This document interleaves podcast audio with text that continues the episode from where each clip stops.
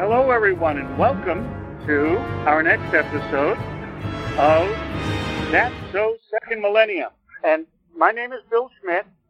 I'm a Catholic journalist, and uh, I'm uh, privileged to be in conversation over these weeks uh, with uh, Dr. Paul Giesing, a good friend of mine and um, a, a, geologist uh, in specialization, but uh, broadly interested in matters of uh, science and religion and their compatibility.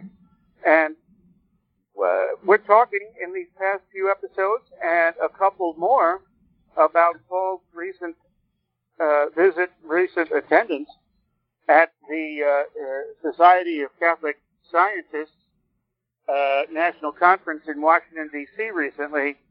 He really was in his element, let's say, learning from and interacting with scientists who um, are really interested in this compatibility uh, in various, very sophisticated ways that really point toward future understanding of both fields in um, in uh, problem solving uh, for the future. Uh, so, uh, Paul, uh, good to be back with you. By the way, um, yeah, it's a, it's a pleasure to be resuming these uh, uh, podcast episodes. Could you continue now um, with uh, a review of some of the speakers who participated in that Catholic Scientists Conference? Sure, yeah. So for the last, uh, well, I think for the last six weeks, we've been talking about the Society of Catholic Scientists and the conference. And so the last four weeks, we've gone through the first four uh, talks at the conference that were given by Ed Feser, who's a philosopher out at Pasadena City College, who started us off with some uh, philo- philosophical arguments about uh, why it doesn't really uh, why, why there are philosophical problems with believing that the human mind is explainable in totally materialist, or as the title of the conference put it, physicalist terms. So the title of the conference was The Human Mind and Physicalism, which of course, you know, if you grant physicalism, then you've sort of walled off faith and certainly Christian faith. So uh, that's yes. you know, really the point of the conference is to was to put um, put out a lot of the arguments from you know the theist side from the, the side of philosophy that admits the possibility and in fact sees reasons to believe that we have to believe, you know, that, that responsibly we really do have to believe that there's something going on in the human being specifically that can't be answered so, solely in terms of uh, what Feser had called more or less mathematicized matter. You know, matter that's just there's an electron, it has charge x, it's a position y, uh, with momentum z, uh, that that by uh-huh. itself doesn't explain certainly human beings. Um, there's of course other arguments for why it doesn't explain the physical universe as a whole, at least its existence today anyway. Um, but the point of the conference was to talk about mind. So Feser led off, and then Stephen Barr, who is the president of the society, gave a talk about the role of the observer in quantum mechanics, which is a very peculiar uh, aspect of quantum mechanics. Uh, another mm-hmm. one of the mm-hmm things about quantum mechanics that in the 20th century opened up, you know, because at the end of the 19th century, the idea that things were, as we've talked about before, at the end of the 19th century, things really looked like uh, a lot of people who were familiar with physics, you know, believed that the universe was solely deterministic and believed, I believe it was in the, the terms of the French mathematician Laplace, uh, that, you know, if you knew the position and, mo- and momentum of every particle in the universe at any given point, you would know not only the entire past, but the entire future because the rules are completely, you know, the rules of physics seem to be completely deterministic. When some yeah. when object X strikes object Y with momentum Z at this angle, you know, you know exactly what's going to happen. That's classical physics. And unexpectedly, quantum physics obliterated the foundations of that. And what's fascinating is that a hundred years later, people don't seem to really have caught on to that. yeah, fact, it takes a while. Huh? The, the momentum, the momentum of atheism has has continued, even though its logical foundation is far, far, far, far shakier than it was in, say, 1895. That's which is a fascinating yeah, aspect of human intellectual history. Um, so Stephen Barr gave a talk about the role of the observer, where strange things seem to require the the whole idea of the collapse of the wave function, Schrodinger's cat, uh, things like that. Uh, th- those things seem to require, you know, for physics to work, we have to understand why this happens, and it and it and it's tempting. There are certainly reasons to believe that it could because you know it's the physical universe interacting with mind, which is very strange and unexpected, and and it's and it's certainly deeply controversial. Um, but that's what you know. That, that's what he, he he gave the talk about. Then we had uh, Valerio Scarani, who is a physicist out in Singapore. He gave a talk about randomness and essentially what's called Bell's inequality, which is mm. a guarantee mm. of the other and perhaps larger uh, part of quantum physics that leaves you all the room in the world for something non-physical to affect the physical, and you know, of course, breaks open the possibility that well, there's something, you know, this idea of there being a soul interacting with my body is not ridiculous after all. Um, so that's so Scarani gave a talk about that, and so Bell's inequality uh, rules out the experimental evidence to check Bell's inequality has essentially ruled out the possibility that there are what are called hidden variables. So quantum hmm. physics assures us that at the level that we can observe above the barriers uh, present because of the Heisenberg uncertainty principle, because of the uncertainty in conducting any kind of experiment. We don't know, um, you know, the exact momentum of our, you know, t- test particles that we're using to interact with quantum systems. So we can't know something's position and velocity exactly. A hidden variables theory posits, well, we don't know it, but nevertheless, there really are deterministic rules going on below that level. Uh, Einstein believed this. Einstein never accepted uh, the probabilistic interpretation of quantum mechanics. And so Bell's inequality and the experiments that have been constructed to test Bell's inequality show that that's just not that's just not consistent. The idea of hidden variables can be proven not to be consistent with experimental evidence. There there really must be either a probabilistic element or you're else you're confined to some very strange philosophical world like the many worlds hypothesis, where every time anything happens to a particle anywhere in the universe, the universe essentially splits, and we have two universes that you know, two or more universes that encompass all the different things that particle could have done in the context of that interaction which is, as I as we said in that episode uh, when we were recording the the audio for that episode, I commented that I think I'm allowed to believe that that's really uh, intellectually unconvincing and, if if nothing else, distasteful. Uh, so that's so that was Scarani, and and actually uh, Valerio Scarani has been kind enough to give me his lecture slides, and I would like to dig into that. Um, hopefully, we'll have the chance, uh, maybe in a few months, to dig into that a little bit deeper, um, because he gave he gave what he called a high school level uh, rundown of the actual algebra that leads you to Bell's inequality, but he went through it really fast. so while I think if you gave my high school self three hours to tangle with the algebra, I probably would have uh, figured it out and, and, gotten the gist of what he was talking about. Um, it would be a right. lot satisfying to go back and uh, to do go dig into the details a little bit more. Um, so potentially we'll we may we may come back to that. Uh, Very good. And then the final one of the episodes that we've already released um, was a neuroscientist named Aaron Schurger, uh, who talked about the results of an experiment that have been widely interpreted as somehow, quote, proving that there is no such thing as free will. And uh, Aaron Schurger gave a very, very uh, detailed and careful analysis of that's probably not what this experiment proves at all. ah. And you know, bringing in details, everything from, you know, uh, a hasty interpretation of what quote unquote free will would look like uh, in the context of the experiments that were done to, you know, the details of how you're interpreting your data and whether you're throwing out too much information in order to in order to come to a, uh, a overly simplistic interpretation. So that was a good mm-hmm. talk, uh, and I hope uh, I hope that podcast was. Uh, I think I think we were we were pretty uh, succinct about that. We stuck to the. Sometimes we go off on tangents, Bill, but uh, I think that one we kept to the subject pretty closely. That one uh-huh. in particular, if you want, a nice, nice, short, concise listen, uh, you may want to go back to that podcast. That was just last Huh. week. That was episode 19. So, Okay. Good. Good. Yeah. Uh, wow.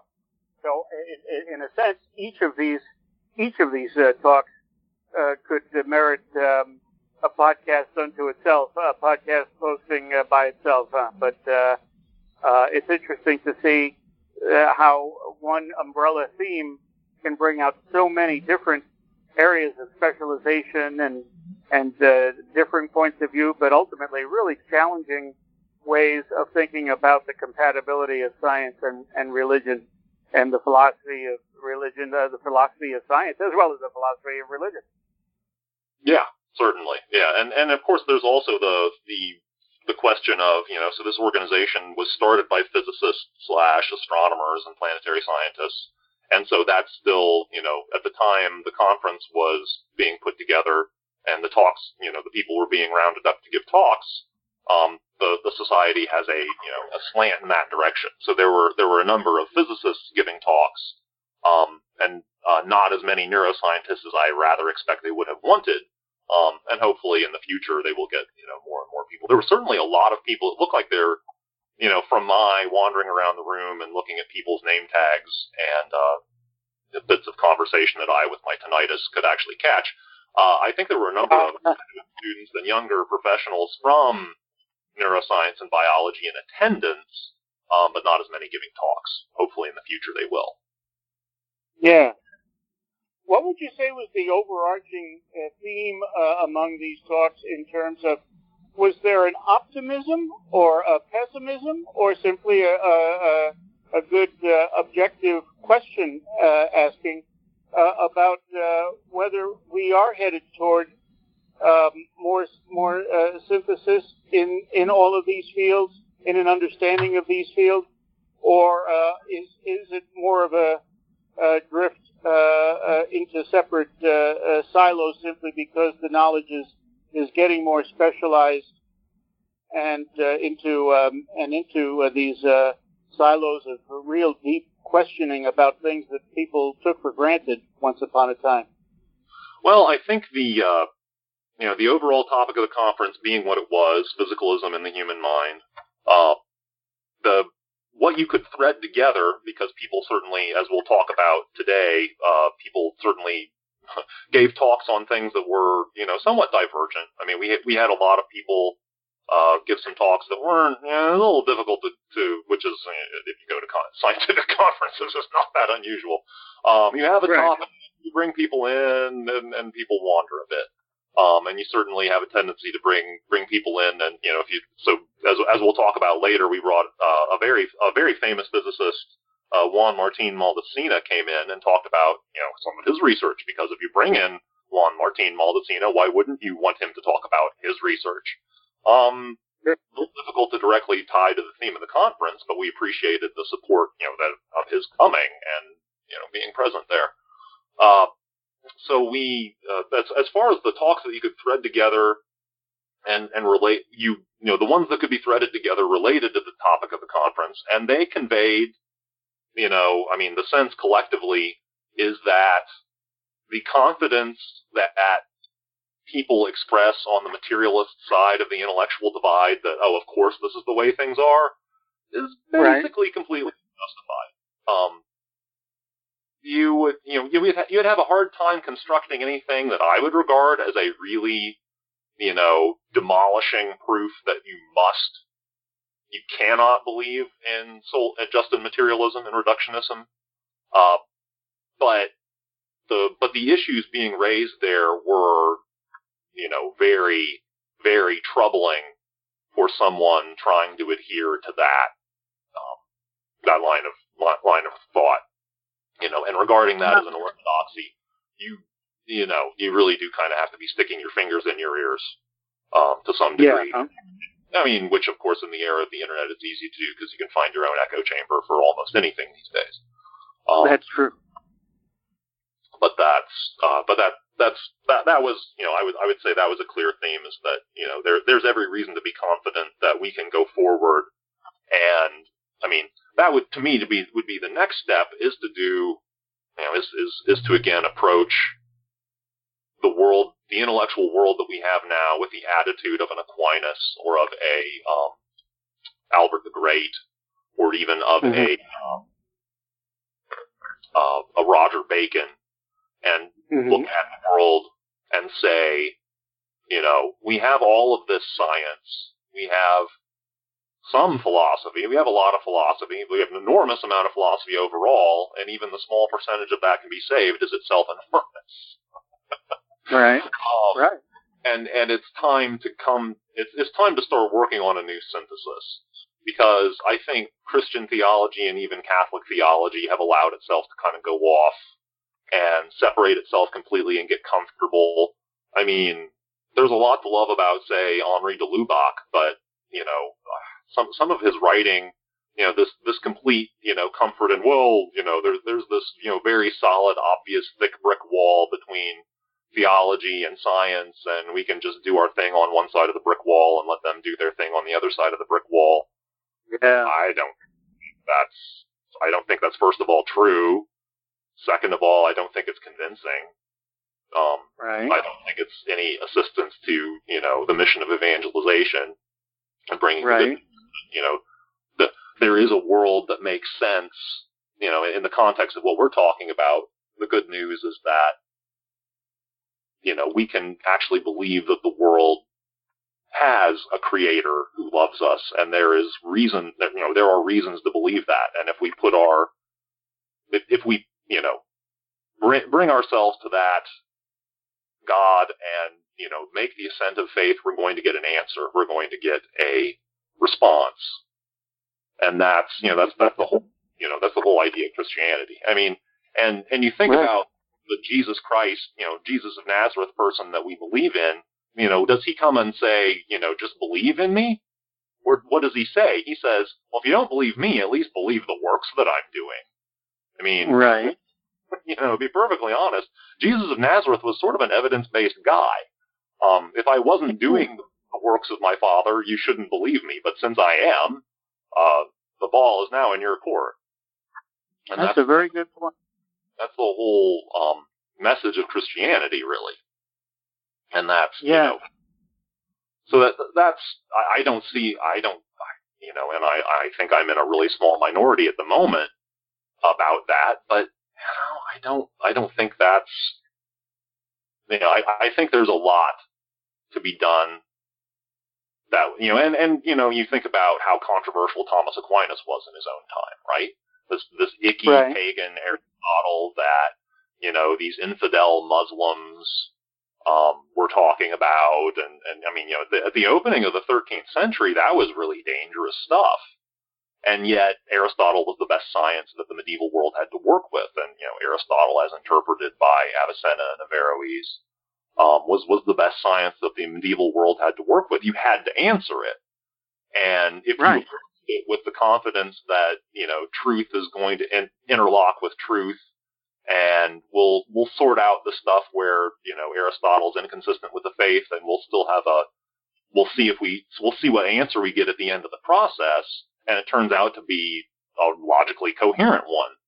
Um, and it it has beautiful results, and it you know makes the world make a great deal more sense. Um, we have the opportunity to do that now with something that's you know frankly a lot more potent than Aristotle. That's exciting, and, yeah.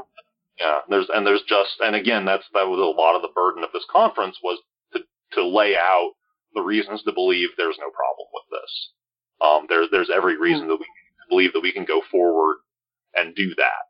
But it's, you know, the, where we're at is still kind of, you know, laying the groundwork and as it were, you know, demonstrating the, the, the possibility, you know, existence theorems. There at least could exist solutions. There probably exist solutions where, you know, I can believe that a soul exists and I can believe in physics and I can believe in, you know, the succession of species right. the geologic record and, and still come out with, you know, and, and, and believe that scripture is meaningful and still come out with some sort of answer at the end that makes sense and actually hangs together. And not only that, but actually has explanatory power to some extent. That's, yeah. And, and it's, and it's that sense of, um, the uh, the uh, potential to find this explanatory power in the synthesis of understanding, that that could have a, a major impact not only in the uh, scientific world uh, and the theological world as they're embodied in academia, for instance, or in the church, but also in our educational system, where uh, I think students uh, are really, uh, you know, kind of hungry to to find this uh, optimism uh, that you know we're headed toward some better understanding of the big questions. Wouldn't you think? Um, uh, I, like to hear about that optimism, Brent. So please, uh, please do go further into any particular bits of observation and or optimism um, uh, that that really uh, struck you from these speakers? Yeah, so let's uh, as as I mentioned um, as I was you know fixing up the episode, you know, in in the sort of liner, uh, not the liner notes, but the intro to the episode last week, we're going to go a little bit faster through the rest of the speakers. Um, right. Conference, so we'll try we'll try to wrap them up in the next two episodes here. So the next talk after Aaron Schurger was a philosopher named Peter Koellner, who's at Harvard. And I get the impression that he is actually not uh, a believer and that he is someone that, and I think they did this at the conference last year as well. They deliberately invited someone from sort of outside the fold to give us some, in a way, challenging uh, interpretations of of what you know what was going on. So he, he came in and certainly did talk about an issue that's brought up in the context of human mind and modern physics and mathematics. And he gave something that is not the what I've seen and actually seen in Barr's own writing, the the book that uh, we've mentioned a number of times, Modern Physics and Ancient Faith. Um, so it's about yeah. something called Gödel's Theorem. and my German ancestors are no doubt uh, rolling in their graves at my mispronunciation of that German vowel. But uh, Gödel's theorem uh, talks about whether you can reduce human thinking. Well, I mean, it's interpreted this way. So this is the interesting question. So it, it actually talks about whether you can set up a logical system that provides answers to, you know, that judges the truth or falsity of given propositions.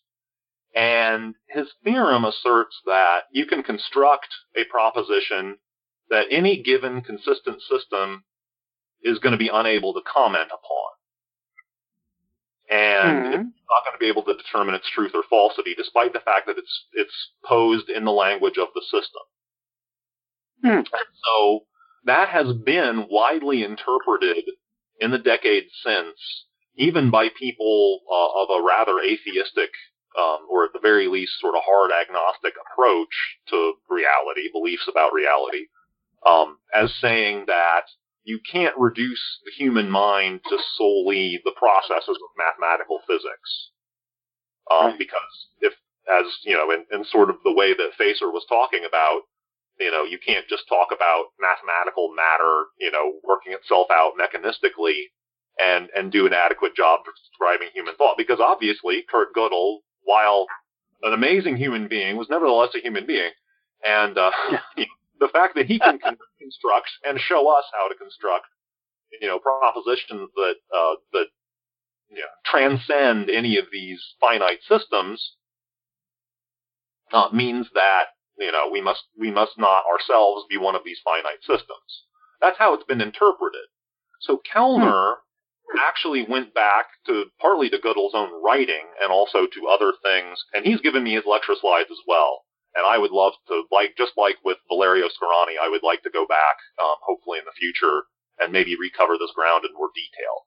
But Koellner's uh, brought us back to Gödel's own interpretation that what Gödel thought he proved was that either human mind transcends the, you know, this sort of formal mathematical system, or that there are mathematical truths that are even higher than human thought hmm. and that that was where I need to go into the details of the of the symbolic logic that he was presenting. Again, just like Scarani, very fast, um, because he wanted to get to some points at the end of the talk, and he didn't he simply didn't have the time to, to blow it out into a into a two hour lecture. Um, Right. But by the end of the talk, you know, so now, so for the people in the room, I think for a lot of people in the room, perhaps Barr himself, for example, um, that's kind of challenging to the, you know, sort of hopeful interpretation that, well, Gödel has already, you know, shown us that, you know, the human mind can't possibly just be a machine because any, any machine that can give you any kind of consistent answer, um, and we have to be a machine that gives some kind of consistent answer because the moment, the moment you have any inconsistency in your system, it can give any answer to any question. And we don't think like Yeah. that. Um, that, that, that's simply not true. We don't actually think like that. So, we, you know, we're, we would like to have that, that answer. And, and so people have taken it that way. And again, there are people like, uh, you know, the, the fair, also fairly famous physicist Roger Penrose, who has a number of books that I really want to tangle with in, in the near future. as My, my own assigned reading for myself in the next few months Mm-hmm. uh, take it that way. He's he's an example of the sort of person not particular, certainly not religious to my knowledge, but uh, a person with an athe- atheist or agnostic bent who, nevertheless, there must be some sort of trans-physical aspect to human thought.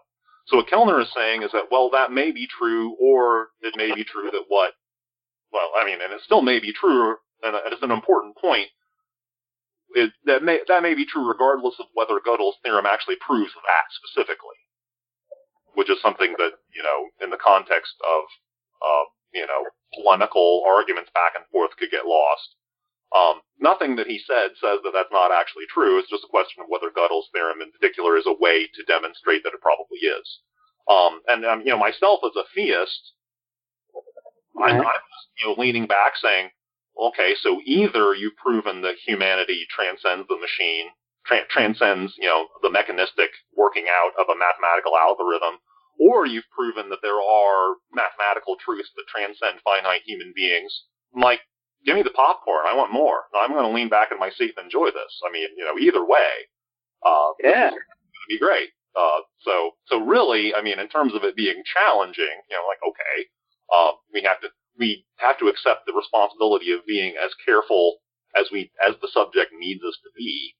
Um, but that was, so that was, that was, that was what he talked about. And it was, it was an intriguing, like I said, it was extremely intriguing. And a number of people actually, at the end of the talk, asked whether he could, uh, whether he'd be willing to share his slides, and he said that he would. And in fact, I emailed him, and and uh, he followed through on his promise, so I have them to look at, um, and we'll be Great. doing some great interest. Great. Yeah. Yeah. So it sounds like um, that the uh, the dialogues are going to continue uh, way beyond this conference on Yeah. all of these points. Yeah.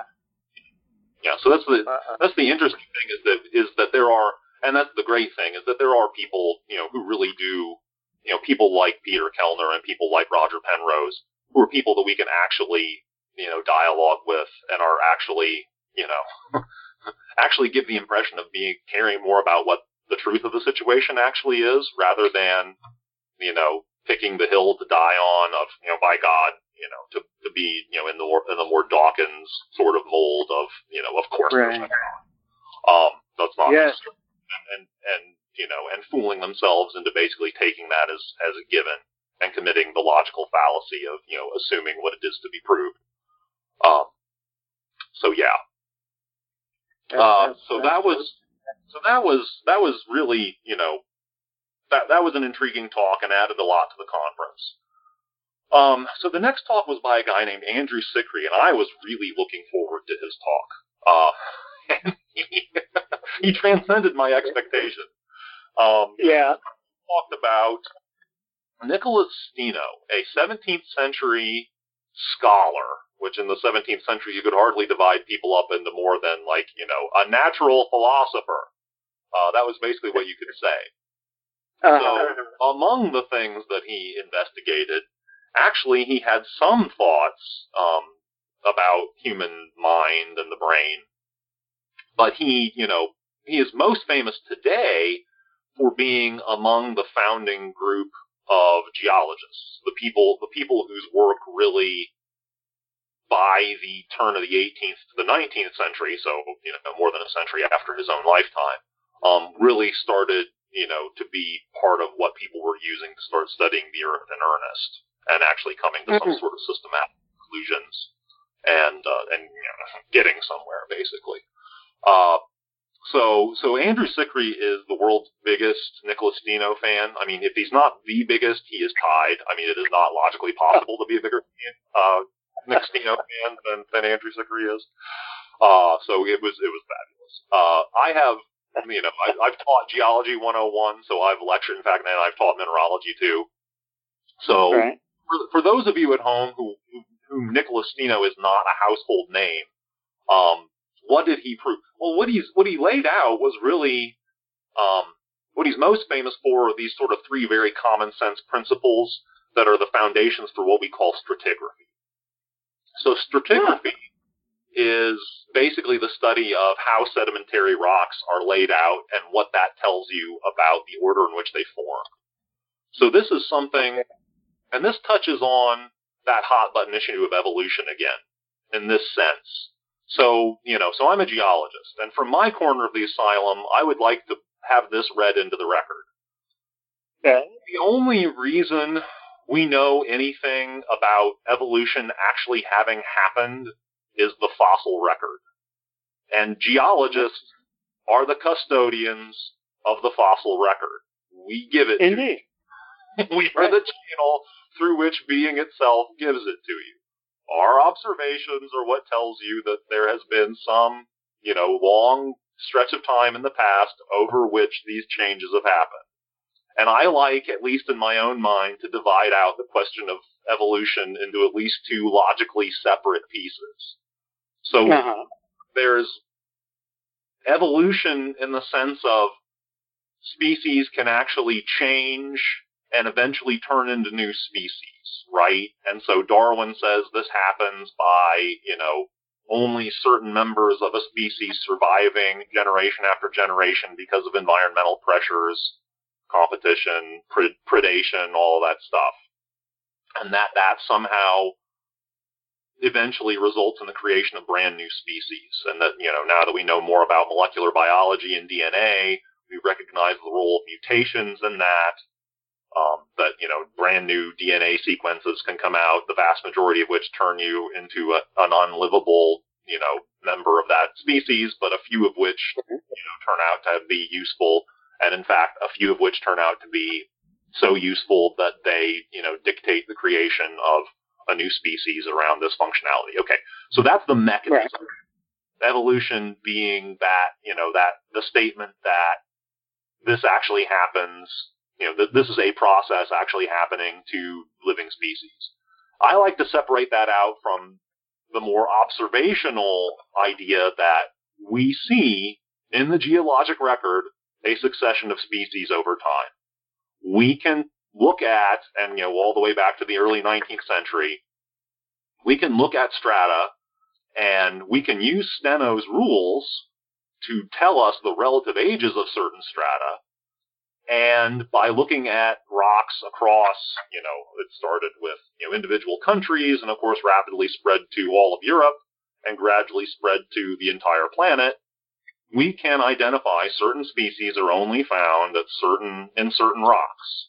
And as we've gained the ability to actually use radiometric dating to date rocks to actual, you know, ages as opposed to just relative ages, you can see, okay, so this rock in Mexico has this invertebrate shell, and this rock in Italy has this invertebrate shell. They're the same age. And I only across the world find this shell and rocks of this given age range. That's, that's the succession of species. That's different from saying, and the way that this, you know, that this shell is related to shells in earlier strata is this process of evolution. That's a logically separate issue. So geologists provide you, yeah, there's been a succession of species. That's, and Right. then you hand that over to the biologists for them to say, all right, and answer the question, well, how could that possibly have happened? And Right. and, and the different details of how evolution, you know, could have taken us from one species to another. That's, you know, that's how that's playing out. So that's, Hmm. so that's why stratigraphy is so important because stratigraphy gives us, I mean, it, it's so important to that issue. I mean, obviously it's also just important to the question of how old is the Earth really? is the Earth actually 6,000 years old? Gosh, there's a lot of stuff that it's it's awful.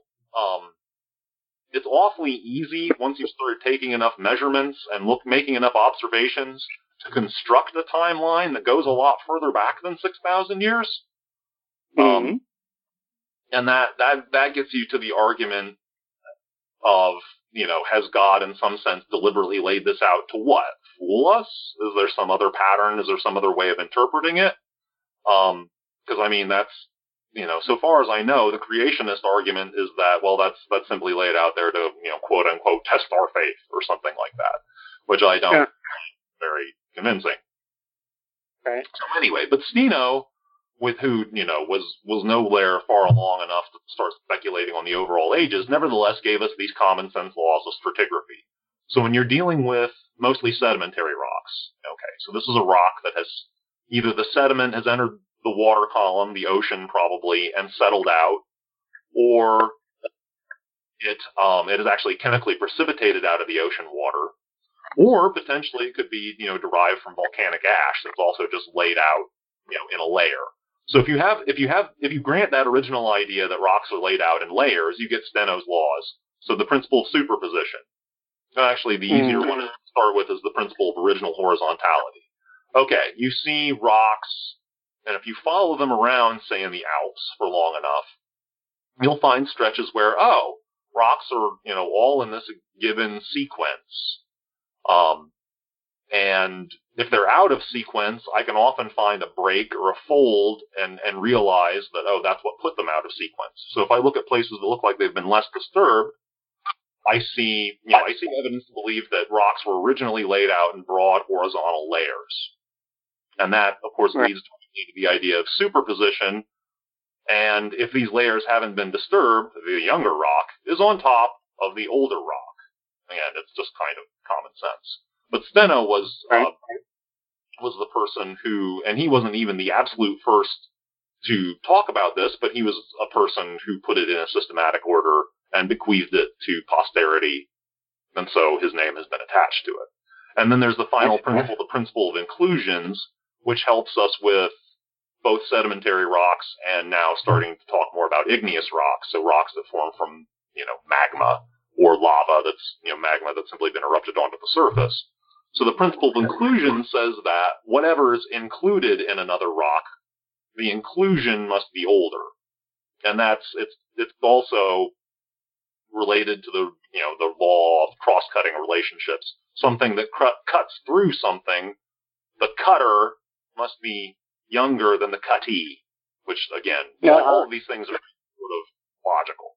So if you have a, you know, a layer of granite in the record, and then you have a sandstone on top of it, and you see fist-sized chunks of granite at the bottom of the sandstone, embedded in the sandstone, you sort of look at that and say, huh, I think, based on the principle of inclusion, that the sandstone is younger. The granite was out there being eroded, and then the ocean buried it, you know, buried the granite with a pile of sand. And so those boulders at the bottom are, by the principle of inclusions, must that me, that means the granite must be older than the sandstone. And Right. that's a non-trivial observation because you could go a thousand miles west and see a granite and a sandstone that you might not be sure aren't the same units. But in this case, you look at the bottom of the sandstone layer, and instead of chunks of granite being buried in the sandstone here and there, what you see Mhm. instead is that the sandstone changes color and the grain size gets bigger, and just generally a bunch of things that a geologist would scratch his head at and say, that sandstone got really hot at the bottom. Mm-hmm. Well, that's a principle of that. That means that the granite has probably cut off, you know, and been probably consumed the bottom of the sandstone layer, and the granite is actually younger than the sandstone because the sandstone existed, then the granite intruded and baked the, the sandstone next to it, and therefore, in this case, you're looking at something where the age relationship, the relative age relationship, is reversed that sort of common Hmm. sense thing. It's, it's it's foundational. It's you know any type of field geology you know, just absolutely depends on these for its, you know, I mean, it's it's it's practically the laws of, you know, the, the, they're they're the equivalent of the laws of, you know, logic, you know, the the, the laws of syllogisms in logic. They're Yeah. just they're just absolutely foundational, or arithmetic in mathematics. So, and Steno is the one who put those together. Steno is also responsible for um, the first really useful observation about crystals, which is that crystals that seem to be the same stuff, chemically the same stuff, which of course chemistry was just barely beginning in the 17th century too. Um, Mhm. He observed that if you have two quartz crystals, despite the fact that quartz crystals, some of them are long and skinny, some of them are short and fat, uh, they're different colors, but nevertheless, if you measure the angles between all the different sets of faces, you'll find a common set of numbers. Any quartz crystal that's been allowed to grow without constraints will have the same set of angles between the faces, despite the fact that some of the faces, you know, will be big on some crystals and small on others. Um, so that Right. was basically the very beginning of what we call crystallography, which of course now that we can do X-ray diffraction and all sorts of other uh, experiments of the atomic scale, we can actually see how the, the stacking of atoms inside a crystal leads to these shapes that we see in the macroscopic, you know, in the, in the naked eye ability to see the crystals. Oh, they assume these shapes because of the stacking of atoms inside them. But to even do Hmm. that experiment, you have to know that, you know, this, this crystal and this crystal and this crystal all belong to the same mineral. And early on, this was one of the first rules he could use to make that judgment was this law of constant interfacial angles. So he's Hmm. you could do this in the 17th century. You could be, you know, you could you could found basically all of the subdivisions of some huge branch of science because back then it just hadn't been done yet. Right. And that's Right. the fascinating thing was that's why we're at the uh, Cap- Society of Catholic Scientists is that Nicholas Steno is Father Nicholas Steno. He was a Oh. I forget if he was a uh, I don't remember if he was simply a diocesan priest or if he was a member of a particular religious order. I think I'd remember if he was a Dominican specifically. I don't believe he was. Um, but Uh-huh. nevertheless, you know, so and so, you know, talking about people at the foundation of science, you know, this the the black legend that you know, well, the Galileo affair proves that the church and the Catholic Church in particular is opposed to science, and Yeah. is where the Catholic Church was in charge were hostile to the development of science, and you know the people you know realized from early on that they had to free themselves from the shackles of Christianity and all of that dogma and crap in order to do science. It is it's it's it's malarkey and always has been. Yeah. But, Right. but that's an attractive story to people who you know for whatever reason have you know hostility to, to religion and you know and that's you know not and that's that's another story for another time about all of the the incidents that lead people in that direction why people Yeah. have have gone that direction um and certainly in a lot of cases in a lot of cases there is some particular story you know someone saying and or doing something so scandalous that you know that, that was that was that person's point of departure and they haven't taken religion seriously ever since Right. Right.